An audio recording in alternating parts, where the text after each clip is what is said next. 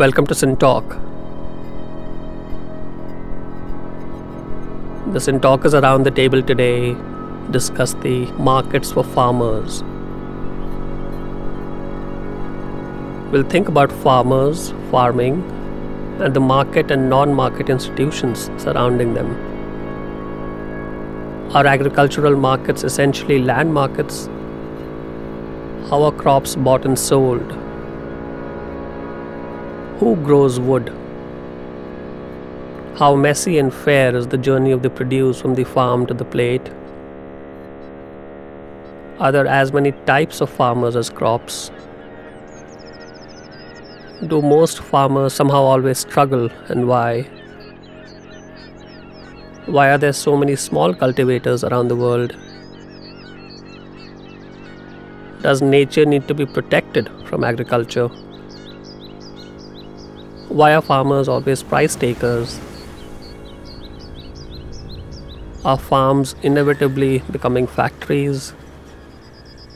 And what is the very long-term future of farmers and agriculture?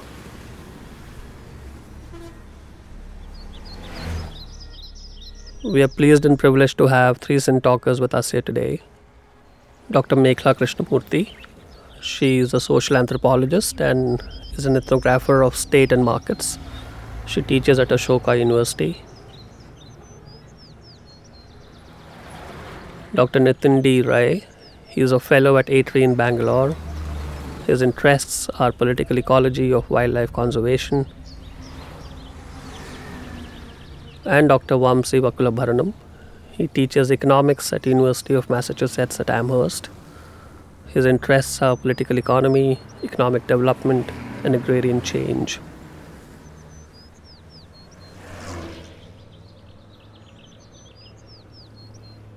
So Nitin, why don't we start with you? Maybe let's start in the forests or somewhere close there, the borders of forests. What happens there? Is there something remotely resembling the activity of agriculture and farming happening there, or you spend some time in some parts? Do these notions, concepts carry there? Is there something remotely resembling a market surrounding whatever produce comes out of a forest? Let's pick something from there and we'll see where we go. Okay. Thanks for having me and to be part of this conversation. Thank you for coming. The farm and the forest has always been coexisting in some sense for a long time, and so there's always been a continuum between the farm and the forest, or the forest and the farm. Settled agriculture has a long history, but a large proportion of the Indian population, the Adivasis particularly, have depended and lived in and farmed the forest. But are farms, the way we conventionally think of it, just cleared forests? Or? So they were cleared forests, and they were shifting all the time, because you didn't have the sort of facilitative mechanisms that you see in modern agriculture, terracing or inputs such as manure from the forest. Right. So you had a shifting agriculture system that's still prevalent in parts of the Northeast. And in the areas that you see in central and southern India, you still had, till very recently, shifting cultivation. Now, there are accounts, historical accounts, of how the British proscribed shifting cultivation and settled valley farmers, and about 150 years deprived Adivasis of any form of cultivation and arborealized them, meaning... With the rationale being... It was what Ursula Munster calls invisible labor, where the Adivasis were needed for, say, timber operations, right, and or a whole range of other operations. So the labor was needed elsewhere. Exactly, right, and not necessarily for the farming. So, but you did have a very targeted policy on getting settled agriculture going, for taxation and for crop production and a whole range of agrarian outcomes. But by that time, this notion of settled agriculture was already there, right? It wasn't it wasn't an invention in that context. Not at all. So we're looking at carried to that to that domain. Yeah. Okay. So you had, for instance, necessary production of rice along the Tungabhadra. So the Vijayanagara Empire needed rice production along the Tungabhadra. So you had all of these various zonations of settled and in the farm, in the forest areas, you had a completely different form of practice. Right. So the Adivasis were therefore then denied access to land and ownership of land. So their dependence then became on the produce from the forest. So you have honey, lac, tendu that continues to date, and a whole range of these what they called minor forest produce, which we now call non-timber forest produce, to separate it from timber, which was a colonial British interest. And what's minor about them? Just the size of they produce, the right. What exactly is minor? So they were called minor under the British because it was non-timber. So the timber was what the British were interested in. They were not valuable enough, large enough, significant enough, economics-wise. In some sense, they were what the people that were deprived of their place in the forest were made to rely on. So it was you did have systems, and I'm sure the others in the room would be able to tell us about the size of these markets. For instance, Tendu today goes for BD. But you had lac then, or honey, or some other form, which weren't of the size of the timber markets, but were still people had to make do. It's in a way a size of market test. Vamsi, is that fair enough? So relatively small markets, whether it's tendu leaves or whatever, obviously that market is presumably smaller than the market for rice.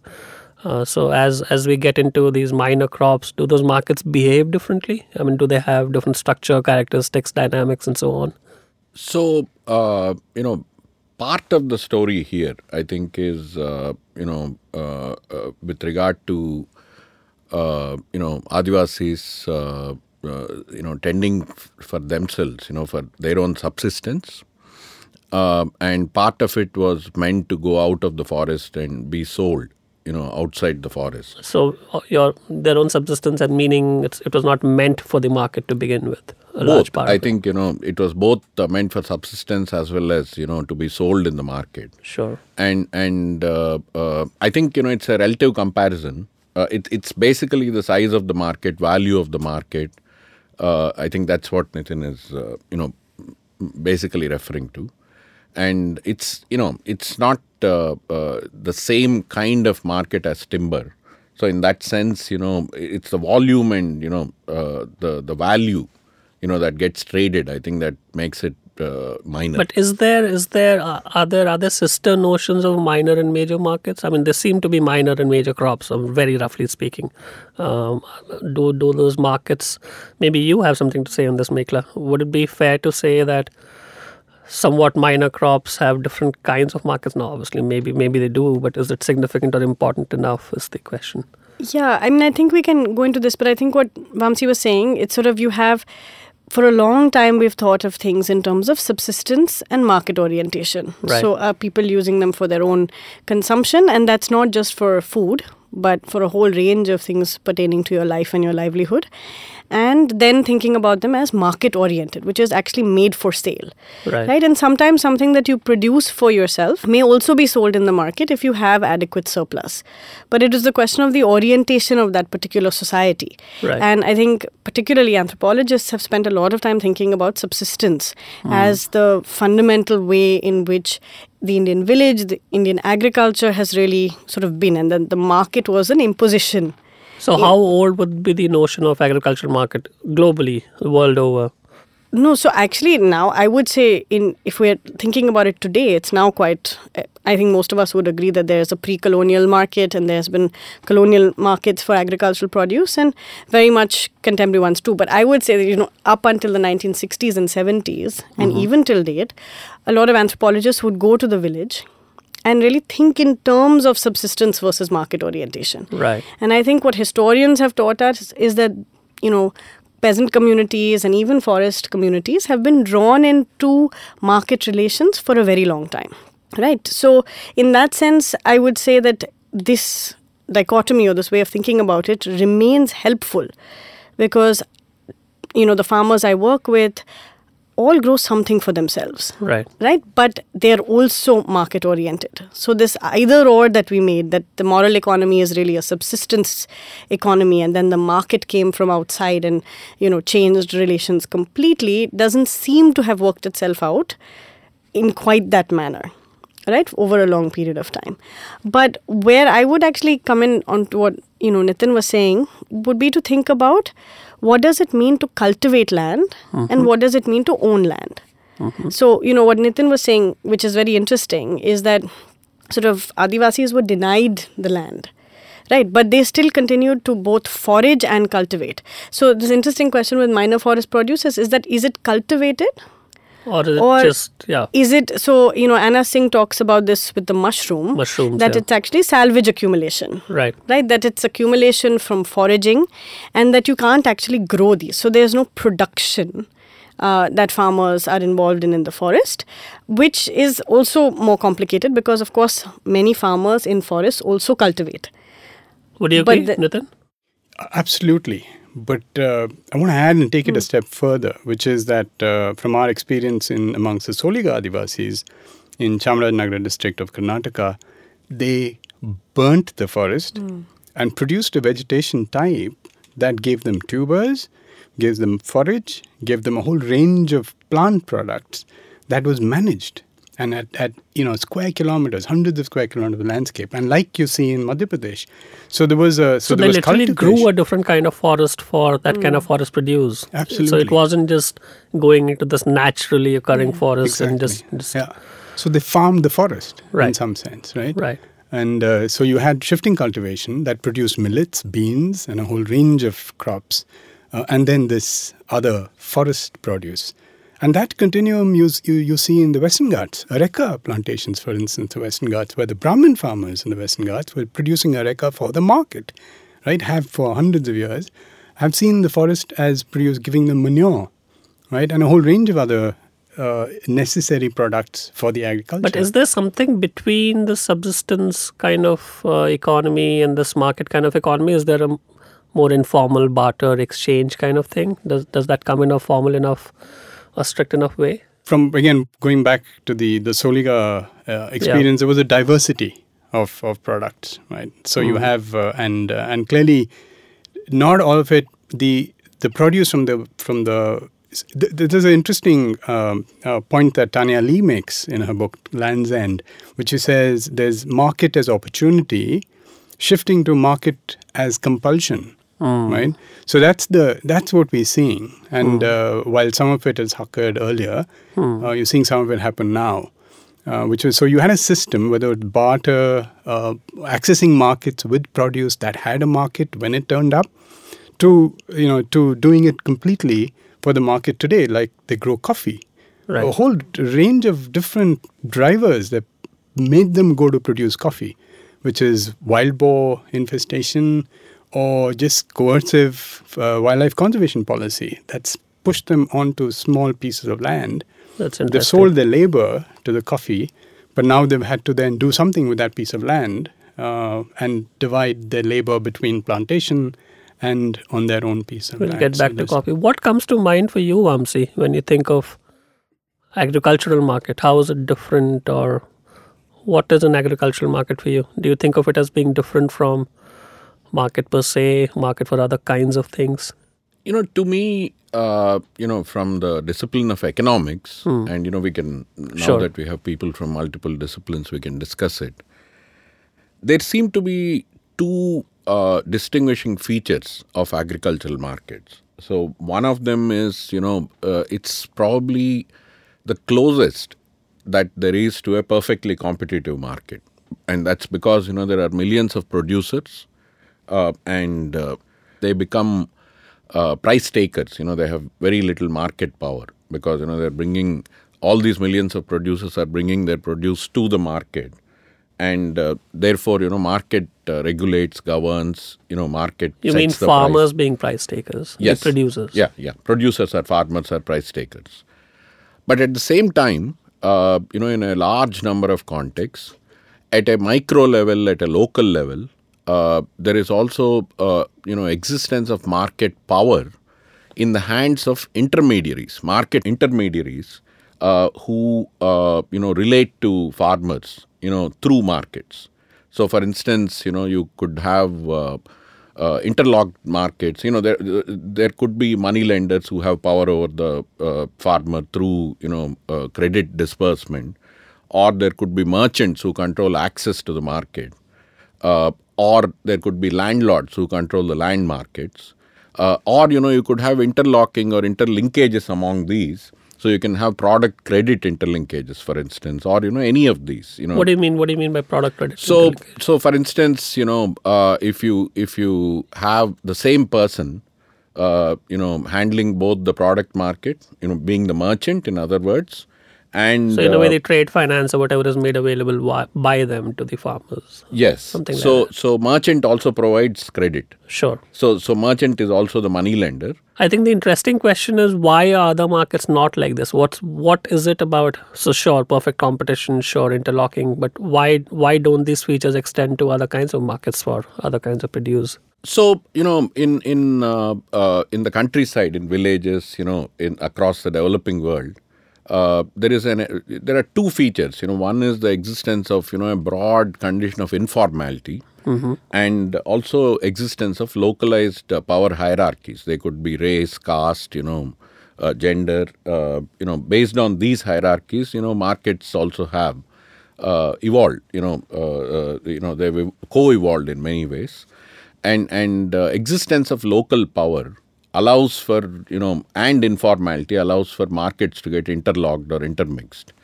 So interlocking is another way of saying, there is concentrated power in the hands of one person. So just to give you... But things like informality or family-led enterprises in a way, in whichever shape or form, should lead to like lower costs or something to that effect, higher productivity. It should lead to value getting transferred to the farmers. It seems to be the reverse. It looks like. So here it is not the question of farmers, mm-hmm. right? Having the advantages of that informality. Sure. It's farmers who are at the receiving end of the power, market power that emanates from these interlinking practices or interlocked practices. So the more downstream parts of that supply chain or value chain are more formal, and the farther up you go. Exactly. So just to give you an example. A moneylender has the power to deny credit, but if the moneylender also becomes the merchant, then what the moneylender can do is also deny access to the market. Exactly. So the way it comes out is, unless you grow a certain kind of crop that I determine is good for you, then I won't buy it from you in the market. Right. So the fact of the interlinking, magnifies the market power, that this intermediary has over the farmer. So informality, works against, works adversely, for the farm, large number of producers. So they end up paying high interest rates. They end up losing, a commission to the merchant, the same person. But they also end up losing autonomy over their cropping pattern. But why isn't there competition among the creditors? Do you notice this a lot? Do you notice this interlocking? I think it's an incredibly important feature of these markets. And I mean, I would like to come back to it because I think once we get into it, it'll get deeper. But to answer your larger question of, are these different markets? Right. And then maybe we get into the characteristics of these markets. Are these different? Yeah. So, in some ways I think they are, but I think they are also... there is a way of thinking about them is not that different, mm-hmm. right? And then I think there are specific things that make them quite different. So, to go back to that example I was telling you at the village, anthropologists for a long time have seen basically Indian farming to be about a community subsistence or, a village economy where there has been a lot of exchange. So they effectively theorized it to be non-market exchange. Right. Agricultural production and exchange was actually a non-monetary institution. It was a non-market institution, and it was largely determined by exchanges in kind, not in cash, which means that exchange itself in agriculture has always been much more than farmers selling their produce to, a merchant or a buyer. It has included labor payments. It has included payments amongst farmers or exchanging seed, for example, because one farmer had seed and the other doesn't. So actually, agriculture is as an exchange environment, if you think about it not as market, but as exchange, an extraordinarily rich and diverse set of exchanges right? Both monetary, non-monetary, exchanges in cash, exchanges in kind, labor for labor, helping out during the harvest. So many parts of the agricultural process, including then buying and selling, right, that happen at the village level, including, say, shares that you may pay to your laborer in kind, but you may also pay to other members of the village community, customary amount of grain that would often be redistributed to members of the community, right? These are all old features of Indian agriculture. They are features that you will still see in many agricultural communities, including the most commercialized ones, right, in India today. Right. So firstly, I think in agricultural communities. So even if one thinks of them in transactional terms, not everything is monetary necessarily. So agricultural exchange or agrarian worlds have always involved a whole range of forms of exchange, some of which have been market-based or monetary in a certain way, others of which have been actually what we would call non-market, non-monetary or customary. So that would be one way to think about, this. So anthropologists focused on that, right, for a very long time. And the market was seen as the sort of alien imposition, right, that came with colonialism and then, right, proceeded to rapidly unfold. And that it was never seen as part or intrinsic, right? But for example, even in the earlier description that you just gave, Mekhla, are there the equivalents of the credit market and things of that sort? So so actually what historians and even other anthropologists have pointed out is actually those things always existed. And they were often monetary, including taxation by revenue officials, a share that was paid both in cash and kind, and that actually pre-colonially and colonially, there has been something called, quote-unquote, the market, right? Which many anthropologists did not see. Part of this was the desire to see stability, to see tradition versus modernity, the market as a modern form, village communities as traditional. Part of it was to be able to think about Indian agrarian communities as stable hierarchical forms. This is Jumo, that this was the Jajmani system, right? That it was all caste-based and it was redistributive and there was a moral economy that you owed different people in a hierarchy or certain things. So this would be the anthropological approach, right? Whereas for economists, actually, I think a lot of the time the market is described as sort of an large abstract form, right? That it's the opposite. It is disembedded, right? And this is actually exactly how the old anthropologists also saw it. Right? The market was a disembedded thing. It's not a social institution or a social form. And that was Polanyi, right? The Great Transformation was all about this. So it was not surprising that the anthropologists who thought the market was this alien imposition were also in that Polanyian tradition, thought of it as this disembedded, abstract structure of supply and demand that was happening. Now, in my view... No, but this so-called disembedded thing, obviously it came via policy, wherever it came from, at least something came from somewhere. May have come as a cloud of sorts. Did it have characteristics that were not pre-existing? Okay, so what I would argue, and I think political economy in general, across disciplines, across anthropology and economics, political economists have shown, I think over the last many years, that the market was never that. The market has never been this disembedded thing. Yeah. Right? It's never been an abstraction, but it is also an abstraction. So it's not that the market is entirely embedded, and nor is it that it is entirely disembedded. Yeah. So the whole intellectual movement, I think, in recent times has been to think about how is the market at once embedded and abstract, and what are the material processes by which markets are actually made and maintained. That they are not natural institutions, and certainly they are not abstractions that then operationalize themselves, or the world sort of just maps itself onto an abstract model. So I would say the big change if you think about markets in those terms, then agricultural markets are not dissimilar to many other kinds of markets. Right? If you think about Amazon as a certain kind of marketplace, it's full of a logistical life. Yeah. And it's full of the same kinds of negotiations and tensions and exploitations of producers and of buyers and, and consumers and the supply chain. So most goods, if you were to look at the end product of many, many things, this table, for example, we are back to the wood in some ways. But we're also there looking at a really complicated logistical life. And I think the big movement in our thinking about markets has been to start approaching them like this. I think the question is whether this capital M market is merely the more formal, rule-based avatar or version of all of these things that kind of existed in some shape or form. Correct. Or are there features and characteristics which were not pre-existing and they exist now because of whatever has been imposed. Right. But what I'm trying to say is that the market itself, even the capital M market, is actually materially produced. Sure. Even the abstraction is materially produced by economists and anthropologists. It has to be because it's about something getting produced by human beings and people and families. So I think once you take that approach, agricultural markets both fit as markets. To flip it another way, are you saying that the agricultural market is more difficult to abstract and others might be relatively easier to abstract? I'm saying people are still trying to abstract it. I mean, if you read economic policy today or our agricultural policy, it sounds pretty abstract sometimes because most people don't spend time. Now, what I think has happened with agriculture is that it's incredibly vast and incredibly diverse. So I think then the kind of relationships that Vamsi were talking about are intra-regionally diverse. But that's the problem with trying to homogenize anything, right? Correct. So, just a couple of distinctions. I mean, just to add, I agree with what Mekhla said, and let me add a couple of things.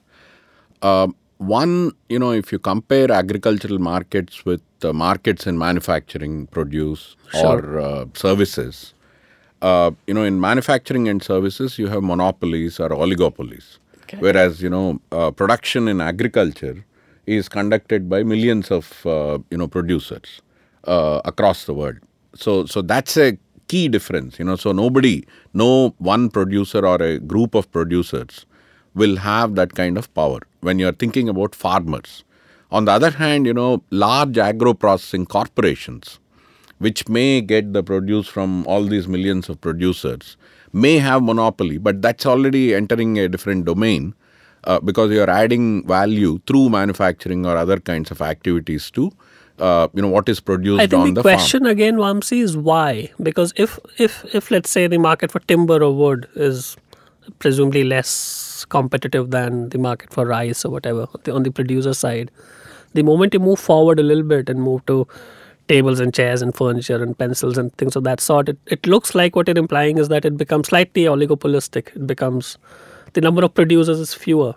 Why doesn't it stay as competitive? So if you want there's a technical answer, is that, typically manufacturing, has increasing returns to scale. There is economies of scale, when you come to the manufacturing sector. Why is it not there in agriculture?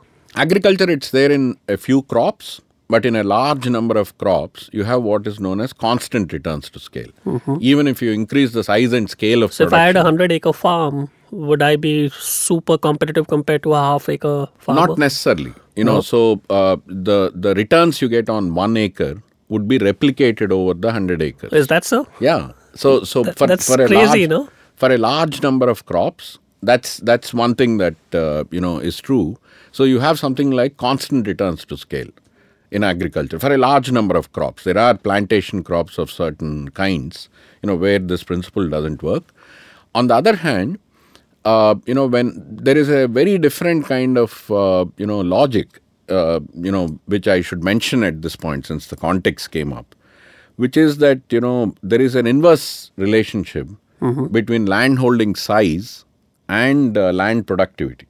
Oh. So, which means small farmers tend to be, much more productive in terms of the yields, per land. Yield per acre or whatever. Yield per acre compared to large farmers. And, there are 2-3 reasons for that. That's totally counterintuitive. It's something that, has been tested across the developing world, in Latin America, in Africa, in Asia. And, this is a very robust finding. And then, people have, delved into this question in greater depth and they've asked the question why. And this inverse relationship emerges mainly because, one, there are no monitoring costs. If the family itself is performing labor on the farm, then, you know, they don't need to monitor their own effort. So there's no principal agency problem. You don't have somebody to track. Exactly. There is no principal agent problem. So, you know, there is no agent, you know, who could potentially put in lesser effort. You till your own land, you do your own things. Exactly. So. Principal and agent are the same here. Right. The other thing that happens is, you know, the family farm also, you know, tries to base its effort on, you know, how many working hands there are and how many feeding mouths there are. So, you know, it's the famous hands to mouth ratio. Right. So, depending on the hands to mouth ratio that exists on exists in a particular family, you know, effort levels are also allocated. And typically, you know, small farmers tend to have, you know, low hands to mouth kind of ratios. I mean, few working hands and, you know, many feeding mouths. So, they tend to work much harder. And then, you know, there is also innovation. So, on small farms, you know, they do intercropping or multi-cropping. You know, they put vegetables on the edge of the farm. So, all these tend to improve the productivity. So, then there are, in a way, almost natural limits to how large a family farm could get, no? Absolutely. And there is also a lower limit. You know, if it gets too small, then, you know, it becomes inefficient. Yeah, you just divide it into too many parts. Exactly. And, yeah. So, but you know, maybe we are jumping into another topic, but, you know, that also makes a case for a relatively egalitarian land redistribution. Exactly what you said, which is, you know, there is some kind of correlation between family sizes and family units. Yeah. Nitin? I find this fascinating because if you look at the forest sector, it's the absolute opposite in terms of a third of the country's area is controlled by the state. And whether it was timber then or other commodities that are being produced from the forest, which is carbon, that's being now sold, right? Finding market for carbon is a big thing through REDD Plus and certain other international carbon trade treaties. So the push is coming from the state against redistribution, if you may, of that kind of commodity, whether under the British or currently now.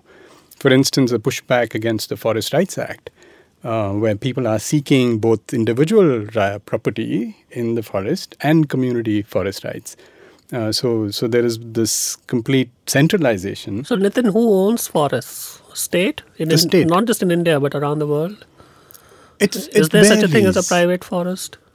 So, even in India, in Maharashtra, so because of the extreme diversity of tenurial regimes, right. You have private forests in Maharashtra. Right. You don't have it in Karnataka. Right. There are leased forests. And so if you look at even districts within Karnataka, you have enormous diversity of tenurial arrangements, state, leased, even amongst unclassed forests, classed forests, and so on. So it's a very complicated... And what are the ecological implications of... whether there's ownership or not, whether you just have some kind of a use right, as an economist might say? I mean, the implications are diverse, right? But one can't be normative about what the implications are, right? Because what a good forest is really depends on what it's being used for and who defines it. Yeah. So, the state would define a good forest as timber, high canopy, you know, high biomass. Yeah. A Soliga would want an open canopy, you know, a woodland savanna. So, right, and on this show, you've talked about the definition, how the British defined jungle and forest, and how the Adivasis would define jungle and forest very differently. Yeah. So, the ecological implications, therefore, are derived and locally defined. But I think what is also interesting is that there is the same kind of tenurial diversity even in settled agriculture. Right. So, if you look at Punjab, you will see a large number of people who, you know, middle and large farmers who, you know, have their own land. So, land holdings are larger. Larger land holdings. They also lease in land as well as there is some leasing out as well. But in a place like Bihar, you will see a very large number of people who are tenant farmers. Right. Who, like the landowners in a village, may all be living in the city, and you know, 19 or 20 farmers will be cultivating on tenant relations. Some sharecroppers, some tenancy contracts. Say 20 acres of land. right? And the landowner is actually sitting elsewhere. But this is interesting because the state will only give the subsidies to the landowner. So tenant farmers, really struggle because of the way land ownership has been. Does this inverse relationship hold when tenant farmers tend to it as opposed to, the... So the inverse relationship will hold even when there are tenants. The only, thing about which we should be a little careful is, there are multiple kinds of tenancy. Right. I mean, there's sharecropping, right? Where, land is leased out to, a farmer, a tenant. And there's a sharing of the crop at the end of the period. Some kind of revenue share. And there's a lot of discussion, it's risk sharing. There are 50 explanations for why sharecropping exists. But the other kind of tenancy is fixed rent tenancy.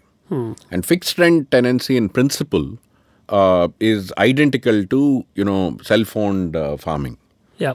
So the incentive structure is exactly the same. Yeah. So there, one should be certain that, the inverse size productivity relationship would hold the same way as self-owned farms. There is, Mekhla, do you want to talk a little bit about this mapping of crops to markets? I mean, do different kind of crops have different kinds of markets? So, I know we've discussed how agricultural markets might be different or similar to markets in general, however embedded they might be. So we don't want to make it too abstract. No, but absolutely. So I think one very interesting thing about the tenancy thing is that we are seeing these very diverse relations of production.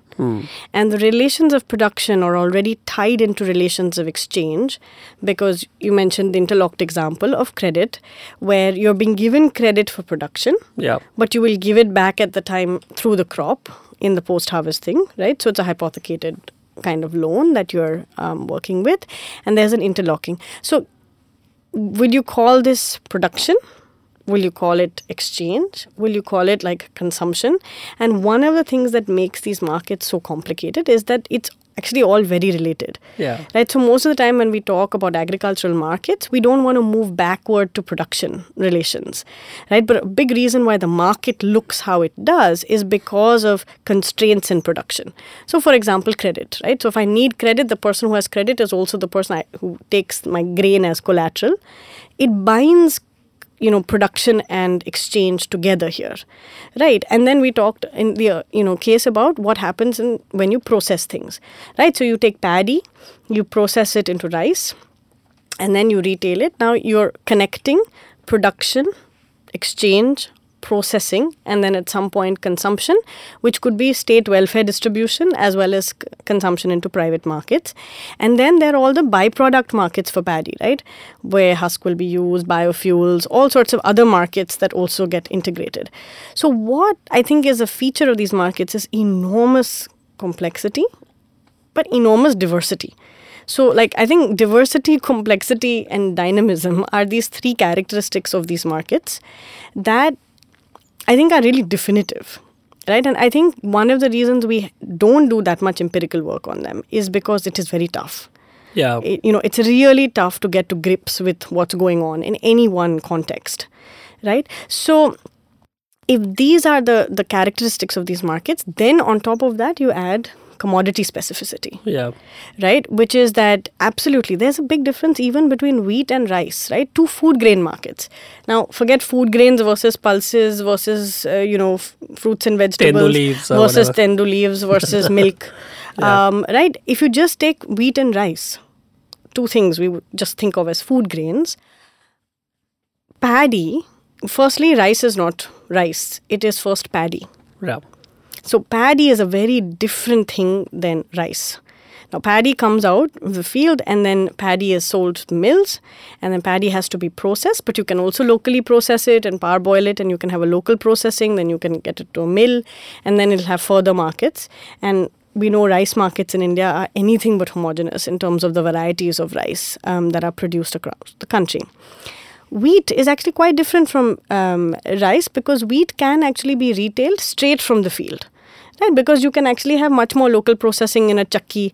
Although most of us in urban areas have atta, you'll find even many households, even urban households, still buy their wheat as full wheat and get the person right there to process it in his chakki. Yeah. Right? Even in Kirana shops in Bombay and certainly in Delhi, this will be very common. So paddy and wheat markets are completely different on the ground because paddy markets, the millers play an absolutely central role. Wheat markets, there's a lot more trade in wheat itself, right? That goes to more distant processors or goes directly into wholesale markets, right? So even two very similar looking, like what we would call food grain commodities, have very different lives. So the number of steps needed or processes needed before it makes its way to the plate would... Correct. And even the perishability is slightly different in these two commodities. Now if you add a commodity like sugarcane into the mix, where within 24 hours you have to sell it to the processor, perishability is completely different. Yeah. Right? And perishability absolutely changes intermediation. Yeah. So an artya in a sabzi mandi in Harda had a beautiful description. He said, "Ye sabzi ki khasiyat ye hai ki kachi nahi bikti hai aur pakki nahi rukti hai." Right? It won't sell. So it has to be just ripe for it to be bought and consumed. And you won't be able to keep it ripe. But the thing is that these are such crazily complex problems, right? I mean, these are very, both at the biological, scientific kind of level, at the level of markets, at the level of how you design things, the number of... These are such tough decisions for the farmers, no? Yeah.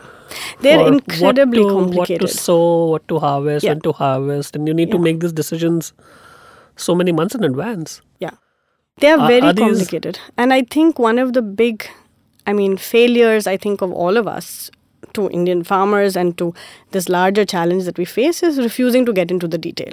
I can't tell you how many talks I have now given where people are like, I'm so glad somebody's working on agricultural markets. And within 3 minutes of this, kachi, pakki, rukti hai, they have just glazed over. Right. A blankness. And then they'll tell me, what a fascinating talk. And they've actually really not paid any attention. And then that it's very complicated. Now, we cannot use that as a reason to just abdicate figuring out solutions for it. And it is that complicated. And I think the difference is that agricultural marketing law also in India has focused actually quite rightly on the farmer, right, at the farmer level. So it has been a Mandi Act and it has really focused on trying to give farmers a fair deal of exchange at the closest point of exchange, right? But they've not always taken into account the larger agricultural commodity market, right? So you had something to say, Nitin? Yeah, I wanted to add, just in terms of the choice of what to grow, and we were talking about it briefly before we came in here, is the idea of animals and, that something that they, that's really not within their purview at all. The idea of animals? No, wildlife, what's largely called human-wildlife conflict, right? Sure.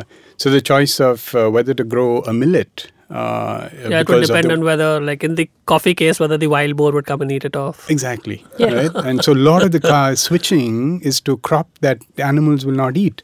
Yeah. Nilgai in Rajasthan and Madhya Pradesh, same thing, wild boar. It has to be pest resistant in some shape or form. Right. So suddenly, that narrows what you can then grow on your piece of land. Yeah. And I think the larger problem, or the bigger question which one has to try and grapple with, is that as it is, even at a small scale for a small plot of land, these are such complex decisions to make. And when you try to globalize and integrate different markets, bring financial instruments, create an exchange, and does anyone get the hang of the whole thing? Or are we all at the mercy of something, I don't know, maybe abstract, something which is like some ghost that we've all ended up creating, no? Why aren't markets just simply local? Why aren't we just picking stuff up from the farm next door? Would everything be more expensive then?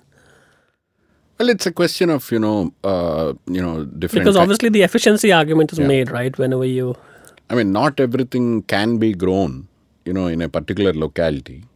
And not everything should be grown in a particular locality given the soil conditions, the climate conditions. And therefore, when you grow the right kind of crops for the local ecological conditions and given the soil fertility and so forth, you do produce this long-distance exchange processes. But what I find interesting in what you did not say is that not everything should be consumed everywhere, right? Why do I want to consume like salmon sitting here in Bombay or whatever like that. Yeah, correct. Because in a way, if you globalize consumption, you want to consume like truffle or whatever, something from obscure parts of the world. And that's when you set in motion all sorts of things now. Obviously, you can't wish desires away. Once it's there, it's there. This sort of globalized consumption is not new. You know, for the longest time, you've had global markets. You know, there have been world systems, stretching back to 2 millennia. Even in agricultural markets? Absolutely. It intensifies, agricultural kind of exchange intensifies after the 15th, 16th centuries. Mm-hmm. And after 17th, 18th centuries, you begin to see a large homogenization of certain kinds of agricultural markets. Mm-hmm. But when you take something like textiles, right, cotton textiles, that's basically an agricultural product, which is processed and made into textiles. And goes to Manchester. Exactly. Used to. Yeah. Yeah. Or, silk, for instance, which went from China to all over the world. Right. And these are ancient markets, right? I mean, these are not new. So, it's not that, we have globalized. It's not like this has happened yesterday. This is, people have preference for, different kinds of products. And people have expressed that preference, in multiple contexts. And, when they come across different kinds of goods, they do want to access them. And also food cultures change, right? Yeah. So we were talking earlier about sugar having been a luxury, commodity and then becoming a mass commodity within a period of a short period of 100, 200 years. Yeah. And its connection with the Industrial Revolution and how it really became about calories and working people. And there's this lovely book by Sidney Mintz called Sweetness and Power, which looks at that story. But equally, look at ragi today, right? In India, it's becoming something that actually has gone the other way. It used to be thought as poor man's food, whereas many of the people cultivating ragi are moving to wheat and rice and would rather be eating non-millets. So there's this interesting traffic of but elites in all directions. I mean, all of us want to, feed our family is now increasingly ragi and millets, and there's definitely a niche market of people willing to pay a slightly higher price to eat millets, right? Whereas there's big debate about how do we get more people growing millets to eat millets. And the government is actually trying to promote it, both try and put it in states like Odisha, try and put it into the public distribution system, but also repopularize millets. And there's an IAS officer in Odisha who's just bemoaning the fact that, why did oats succeed? Why on earth are Indians eating oats? He's like, this is just an complete disaster. Why is this happening? So I think it has happened. Some entrepreneur has spotted an opportunity. And so we're eating oats, but we won't eat this indigenous, type of millets. And he's sort of quite distressed about this. And so I think some of these questions as to why certain preferences, are also then linked to larger scale questions of industrial transformation or different kinds of economic change, right? The question of processed versus fresh produce, right? Yeah. In India, we still predominantly eat fresh produce. Yeah. Very little processing. Even our dals and our flour and all. I mean, there is a certain amount of processing, but the amount of fortification, for example, that you'd see in processed food in the US is completely different from what you'd see in Indian markets, right? Indian market, people will always say, when we would discuss this, that it's the poor in the US are more likely to eat processed food and the rich will eat fresh food. Yeah. Right? So it's cheaper to buy processed food in the US than it is to buy fresh food. They just have a longer shelf life. You get longer to sell, you can do it at mass scale. Whereas in India, processed food is still more expensive than fresh food. What do the Adivasis eat, Nitin? Of course, I know there's no one Adivasi bracket under which everyone sits, I get it. But do you see the reverse problem there? Like, would you love to find the equivalent of oats there, but you struggle to? I think the shift to what's happened in at least in the area that we work in, the shift from, first of all, 40 years ago from shifting cultivation to settled, right, where a lot of them lost land, right, and then had to therefore shift to work in the coffee plantations for labor. So that the immediate then selling their labor for cash, and the restrictions on forest produce harvest, which was tuber. Which was, what they got the starch from. And was coffee alien to them until it got there? No, coffee came to these areas 150 years ago. Right. So they knew coffee, but they didn't have land to grow it in. It also takes a lot of labor and expertise to grow coffee, which they've now acquired. So coffee and therefore cash and labor and cash meant buying on the PDS, right? Exactly this sort of shift in diet from millet, beans, and a whole diversity of greens to just buying from the market. So you've got that shift. So, but it's not all homogeneous. There've still people in the drier, rain-fed tracts that can't grow coffee that's growing. But is it a part of their culture? Is it a part of their own food habits? Coffee? I know they're growing for like whoever is going to the market, but it's not a part of their palate. It's not. I mean, coffee, of course, is they sell completely. Everything they grow, that is sold. But you asked this really interesting question that, you know, are all farmers, are they becoming labor? Yeah. Right. And I think this is, they're right from the beginning of what you were, you know. Because what's crazy to me is that it just becomes a commodity so soon, whatever you produce. Yeah. But the thing is, for farmers, I think whether you're a tenant farmer or a self-owning farmer, there is this sense of choice. Now, for the farmers I've worked with, it is not a sense of choice that they take lightly. It's not that they won't tell you about constraints. I mean, I always say that, like, mandis and markets, agricultural markets, are not a good place to do satisfaction surveys. Nobody's happy. Nobody's supposed to be happy. Now, farmers are not happy, traders are not happy, laborers not happy, corporate. It looks like most of them are stoned anyway. Right? And consumers are certainly not happy because they're almost certain that they could get a cheaper price. But at the same time, even within that, I think choice matters. So for farmers in Harda, when they no longer had to, you know, sort of buy seed, when they could save seed after the canal irrigation came, and there was a period of time where productivity increased and they could retain their own seed for the next season, that notion of seed sovereignty was often described as the first degree of sakshamta. You know, that we level ho gaya. We became somewhat capable, right? We became, you know, we became farmers in a sense, right? Although they knew that, and they always cultivated, this sense of having But there's a market for seeds, though. There's, of course, a market for seed. But the point is, this idea that you still exercise choice in it, right? Yeah. So I think contract relationships are very interesting. Yeah. When you are in contract relationships, whether the farmer feels... So I would constantly hear the difference between hum paraya and apna. Hum kiske liye mazdoori kar rahe, like we are doing labor for someone else, and we are cultivating for ourselves. Cultivating doesn't mean eating ourselves. It means I am selling in the market, but this is my produce. Right, that the point of transfer... Is that the reason, Vamsi, why there are so many petty farmers around the world? So is it by and large... I mean, I know you gave that inverse relationship example, which is beautiful, but is that one of the reasons why there's so many small land holdings, and if people can help it, they... So there are two things there, you know. One is, you know, there is a fundamental distinction between farmers and workers.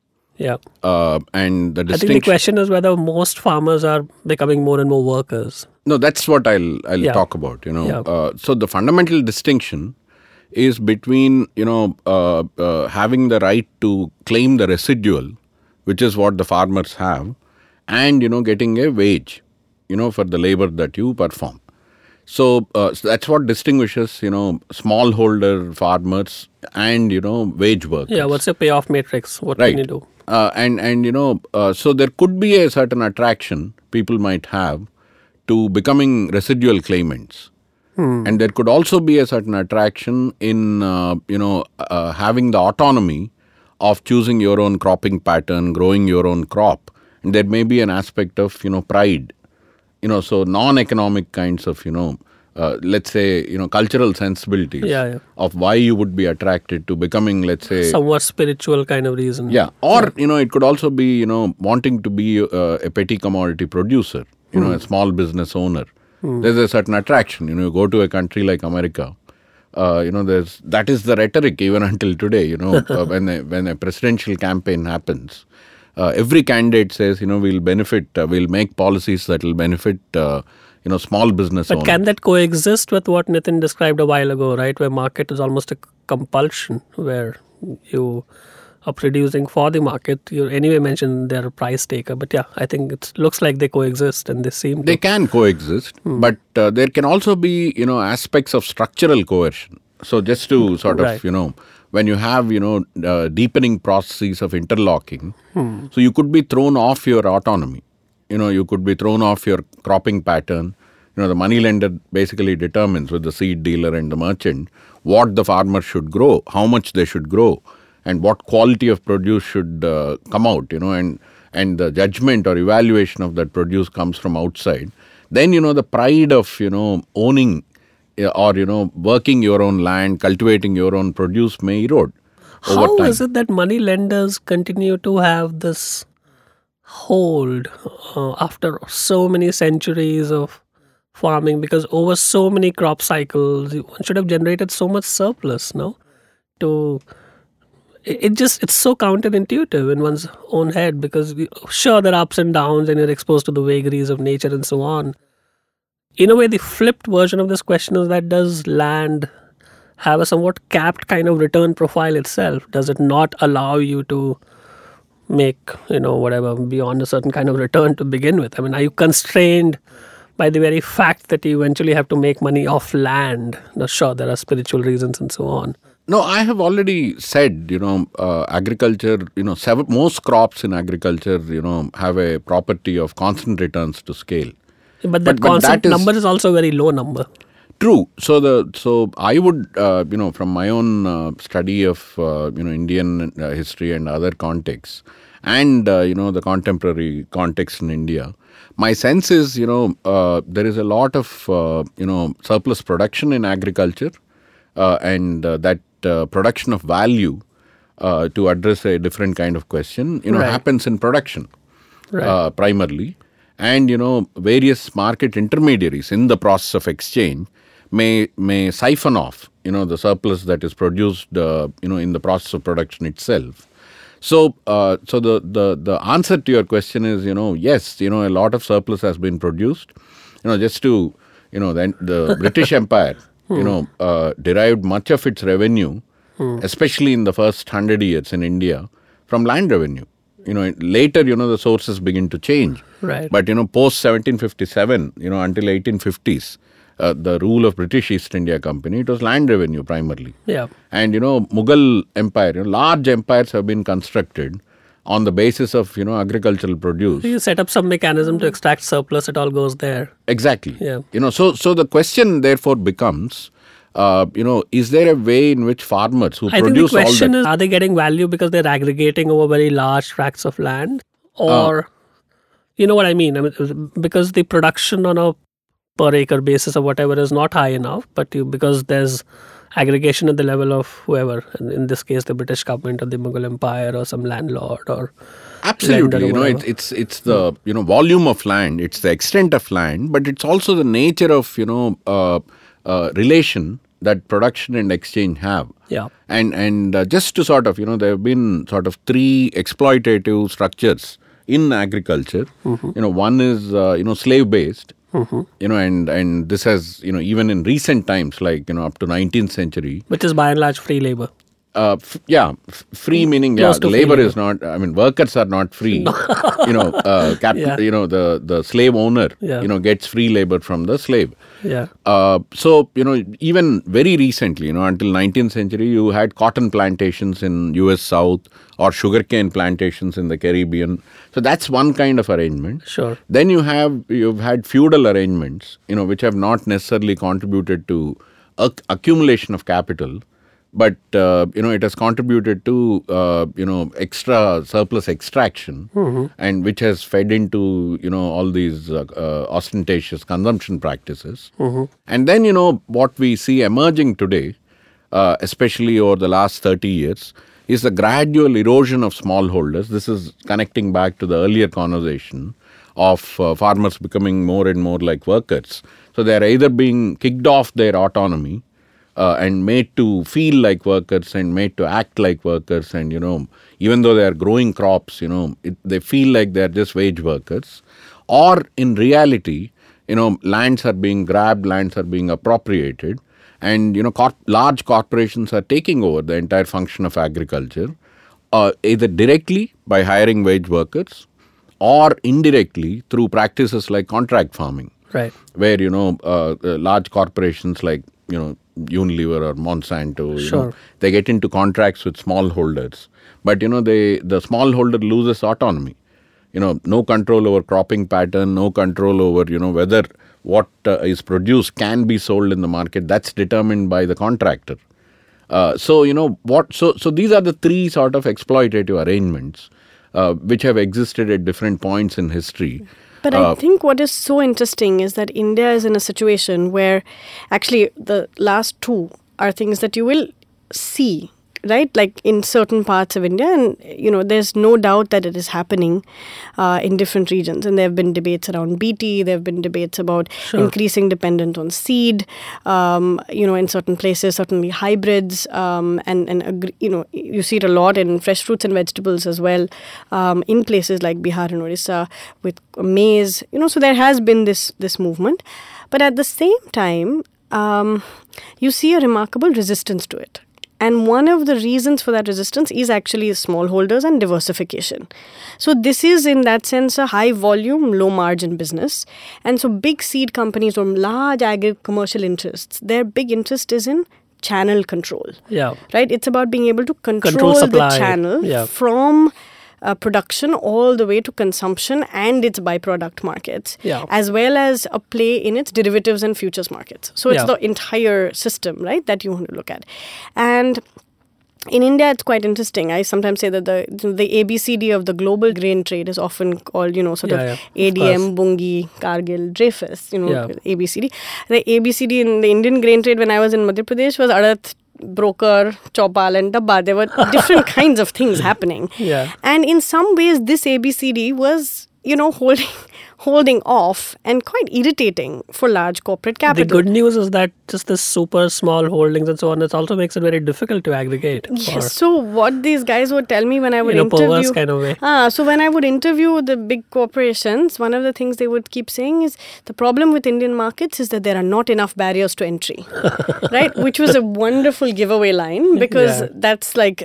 completely anti-market, and it's absolutely the impulse that you were describing, which is a monopolistic or, at least an oligopolistic impulse that these guys have been able to produce, these institutions have been able to produce. That's interesting. So I think the trade-off here is diversification and scale, right? And the point you were making about producing for... large corporations, in a state like Punjab and Haryana, it's also producing for the state.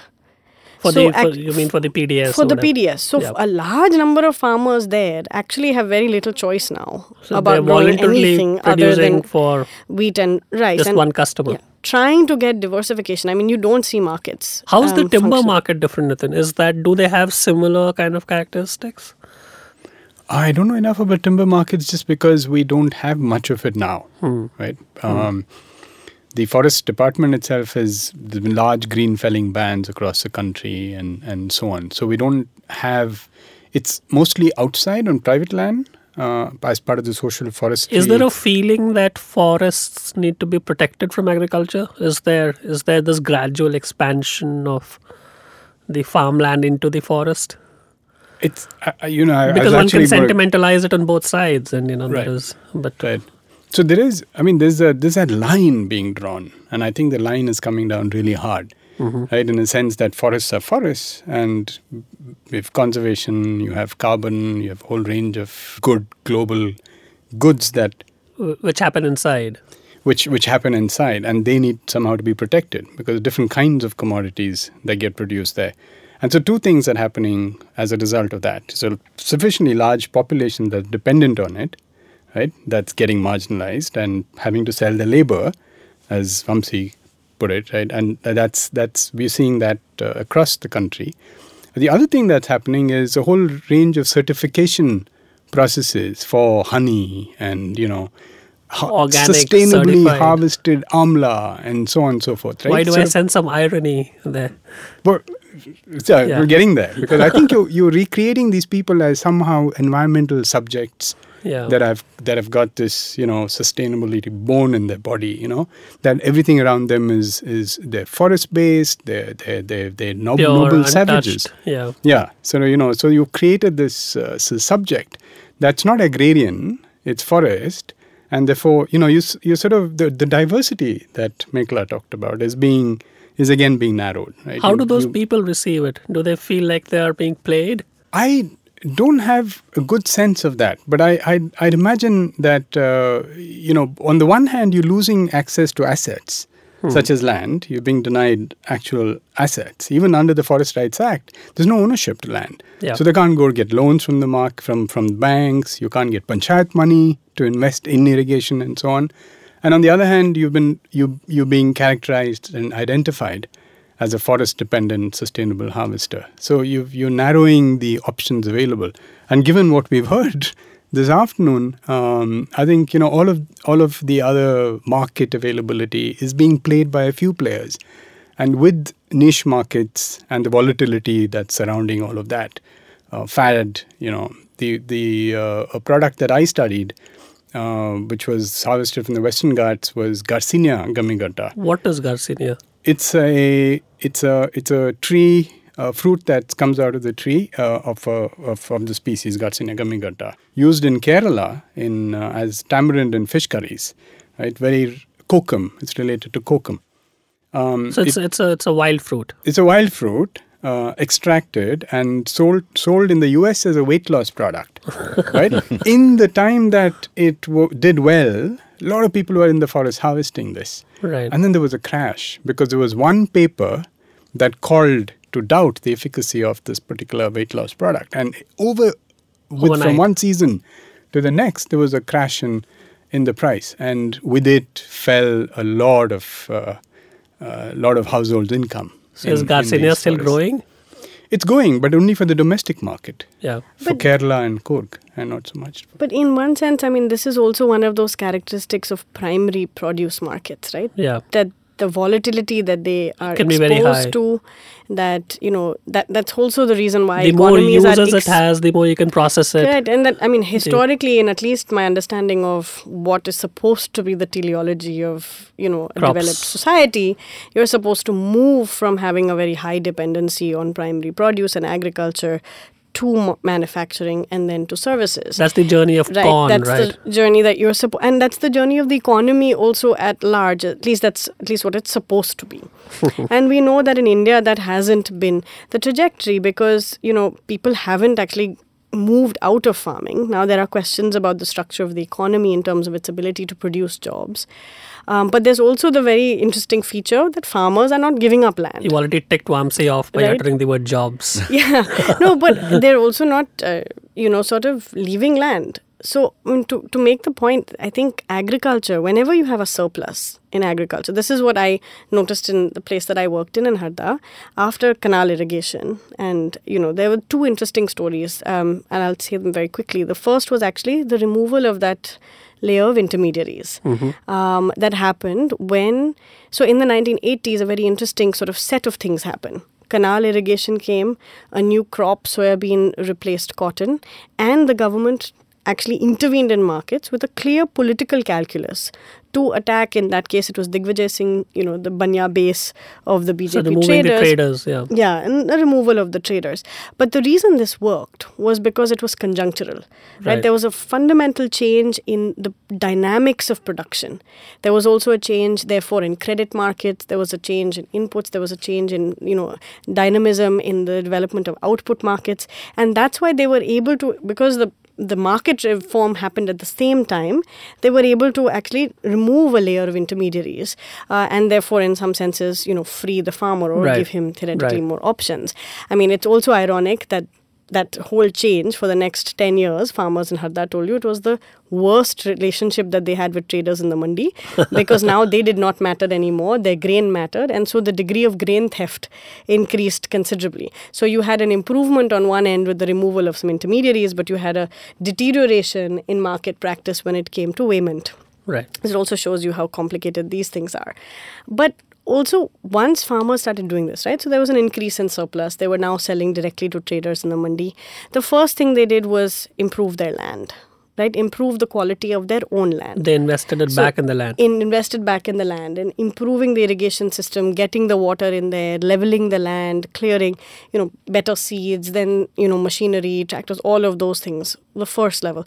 They also then, if they could, bought land. Right. This was a time where the land market became somewhat dynamic and some people did exit, and actually some of the older Malguzars of that period were also holding on to pieces of land which they sold at that time to cultivators, and you saw an expansion in some people's land holding. Interesting. So that happened. The third thing though, and this was very interesting, is that once they did that and land sort of figure, they started looking at the town. So they started investing in education. Yeah. They started in... So there was and so on and so on. So there was a diversification. Yeah. So this you could call as sort of surplus sustained diversification. And your assets kind of spill out of the agri... Correct, and you diversify into your family. Absolutely. So what's the future? Why don't we end with that? What's the future of where all of this is going? Obviously a big question, cannot be wrapped in 5 minutes. Since Mekhla, that was very interesting what you just said, and I think, it makes a case. Mekhla is making a very strong case to also create an environment that facilitates, smallholder farming, that supports smallholder farming, especially in the absence of employment. So that's where I'll start, talking about the future of farming, not just in India, but, my sense is, there are three issues that need to be addressed, by people across the world and farmers and, the function of agriculture. Sure. The first is food security, and food security is absolutely essential. How we are going to do it, so if we take the current trend of the last 30 years, it would seem as though the corporate, firms can take over land and, convert a whole range of farmers into wage workers and produce enough food for the world somewhere, in some tracts across the world, and then distribute it to the whole world. That's solving the starvation problem. So it seems like a neat solution. Right. But there are two issues with that. Right. One issue is the question of employment, in countries like India and China. This is by its nature less labor intensive. Absolutely, because, large corporations will make agriculture like an industry. But should agriculture exist just to employ people? Not only. Let me make the 2-3 points, So employment is a key thing. Once, farmers get adequate support, they may start deriving meaning again from agriculture, There won't be distress migration, there won't be migration out of meaninglessness, of this whole activity where they have no autonomy, there's no spiritual sort of, satisfaction. But there is a third issue, which is crucial, for food security and for how we conduct our agriculture, which is the question of biodiversity. And, and this is closely interlinked with the question of sustainability. So you can also solve the biodiversity problem. You need a lot of biodiversity in order to, maintain food security, Not just different kinds of crops, but also different kind of subspecies within the same crop. Exactly. Yeah. Seeds. Not just 2 kinds of corn, but... No, exactly. A lot of variety within... But why so? Where does that normativity come from? It's not normativity. I'm saying, it's a necessary condition for food security because, certain strains, may be wiped out by pests. So you need enough diversity, enough variety, sure, for long-term sustainability. Sure. So the question becomes, you could solve the question of food security by maintaining seed banks. Corporations can maintain seed banks, or, Vavilov centers, the famous Russian, seed banker, who maintained a lot of biodiversity. You could maintain Vavilov centers kind of a thing. They could get attacked. In world wars, Vavilov centers were abandoned.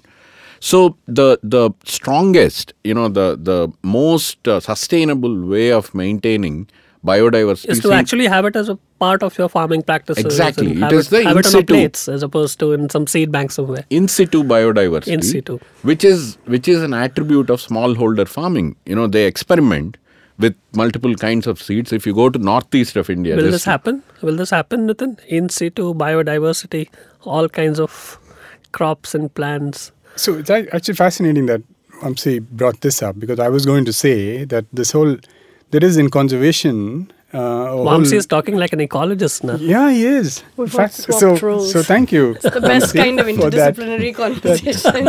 Because there is this idea of land sparing versus land sharing. You know, so what the land sparing school is saying is that let's reduce the amount of area that we farm or use, urbanize or live in, and intensify practice in those areas and spare some land. Spare a large tract of land. And E.O. Wilson's new book called Half Earth is bang in that whole discussion. Let diversity flourish there. Let biodiversity flourish there, right? So it takes away from what you're saying. So it's antithetical, you know, because for that kind of practice, which is smallholders, biodiverse, you need to have them fragmented.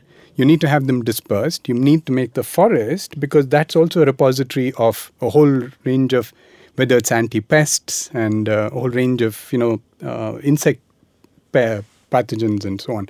So you need diversity of land uses as much as diversity of species within that land. So this, what we're seeing now, this territorialization in some sense of conservation, of urbanization, of agriculture, is unfortunately the scenario that we're being faced with. We'll end with you, Mekhla. Yeah. Where are we going? What's the future? So I think this idea of biodiversity and diversification is so crucial. When it comes to markets, I think it's working out arrangements with farmers, with, you know, particularly keeping for small and marginal farmers at the center, to think about what kind of institutional forms, what kind of organizational support, including design markets around them. Yeah, design markets differently and sort of thinking about how they'll participate, right? And what are the sort of tensions between diversity and scale. Right, because markets are dynamic. They also correct. So it's not as if we'll go down one path and that's going to be... I mean, this has been one of the big problems, that the design and markets can also evolve. But the design and functioning of markets, for example, when you think about agricultural marketing law in India, has really focused around cereals. And it came out of the crisis of food security in the 1960s. But Vamsi has solved that already. Yes, yeah, so we've solved that challenge. But I think, you know, just one other point to think about when we think about biodiversity in the forest and the farm is also the urban. And I think here it's interesting because David Ludden always, you know, makes this point, right, that for a very large part of Indian history, urbanization happened within agriculture. Right. Right, and so if we stop thinking about... But now somehow agro is the same as rural. Correct. So if we stop, we first realize that the rural has always been more than agriculture. But we also understand that the agrarian world has always been much more than the rural. Yeah. Right? If we eat food, we are part of an agrarian world. Yeah. And all of us do not think of ourselves as agrarian citizens at all. I don't think that's an option. We have to. But we are absolutely agrarian citizens. So yeah. I think that reframing of what it means to be, you know, a member of an agricultural community as consumers is, you know, a pretty important part of that. Terrific. That's a good note to end this on, and hope to have you soon again. Thanks for making it. Thank you. Thank you. Thanks.